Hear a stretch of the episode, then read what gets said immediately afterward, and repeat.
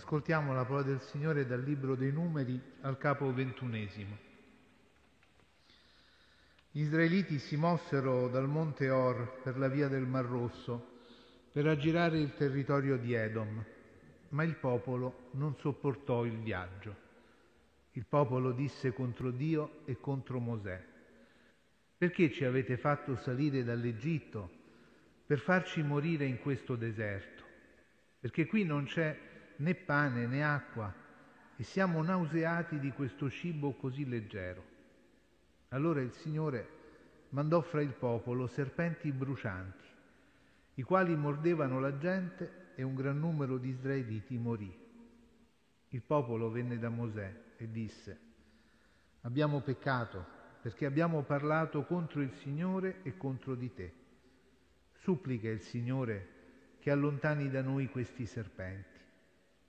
Mosè pregò per il popolo e il Signore disse a Mosè, fatti un serpente e mettilo sopra un'asta e chiunque sarà stato morso e lo guarderà resterà in vita.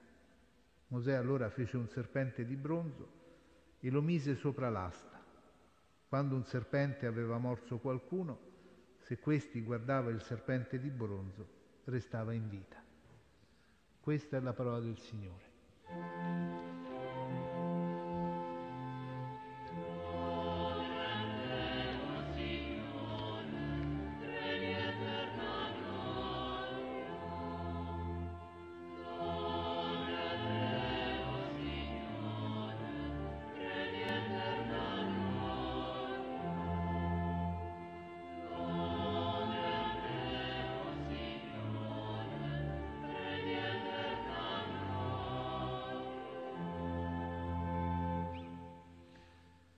Seguiamo anche noi, fratelli e sorelle, un cammino, un itinerario, ad immagine del Signore Gesù che sale a Gerusalemme, ma anche di quel popolo che fu liberato dall'Egitto e si mise in cammino verso la terra promessa.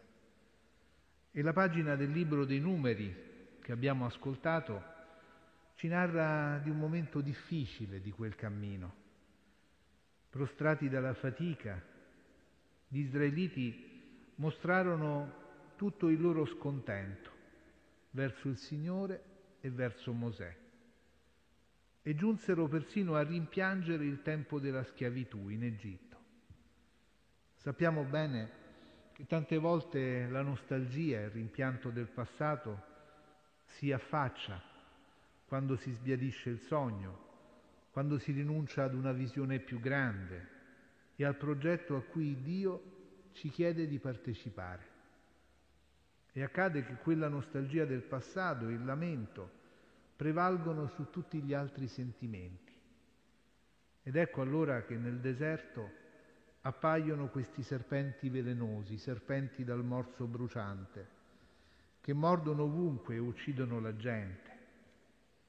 E non è in realtà Dio che manda quei serpenti, ma il popolo che sparge veleno nel campo della vita proprio con quell'amarezza, con i rancori, con le rivendicazioni.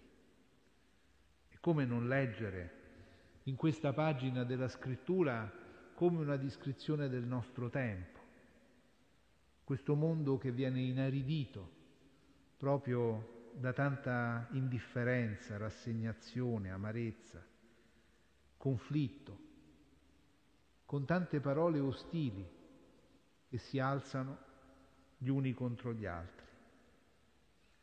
Ma proprio nel momento della difficoltà c'è una consapevolezza che sale al cuore di quel popolo e spinge a rivolgersi a Mosè perché interceda presso il Signore. E qui vediamo la forza della preghiera nel momento della difficoltà, nel momento della crisi, ecco che la preghiera si alza verso il Signore, che non ha dimenticato quel popolo, ma che indica a Mosè una soluzione, una via per guarire da quel male. Costruire un serpente di bronzo, perché chi lo guardi, dopo essere stato morso, sia salvato.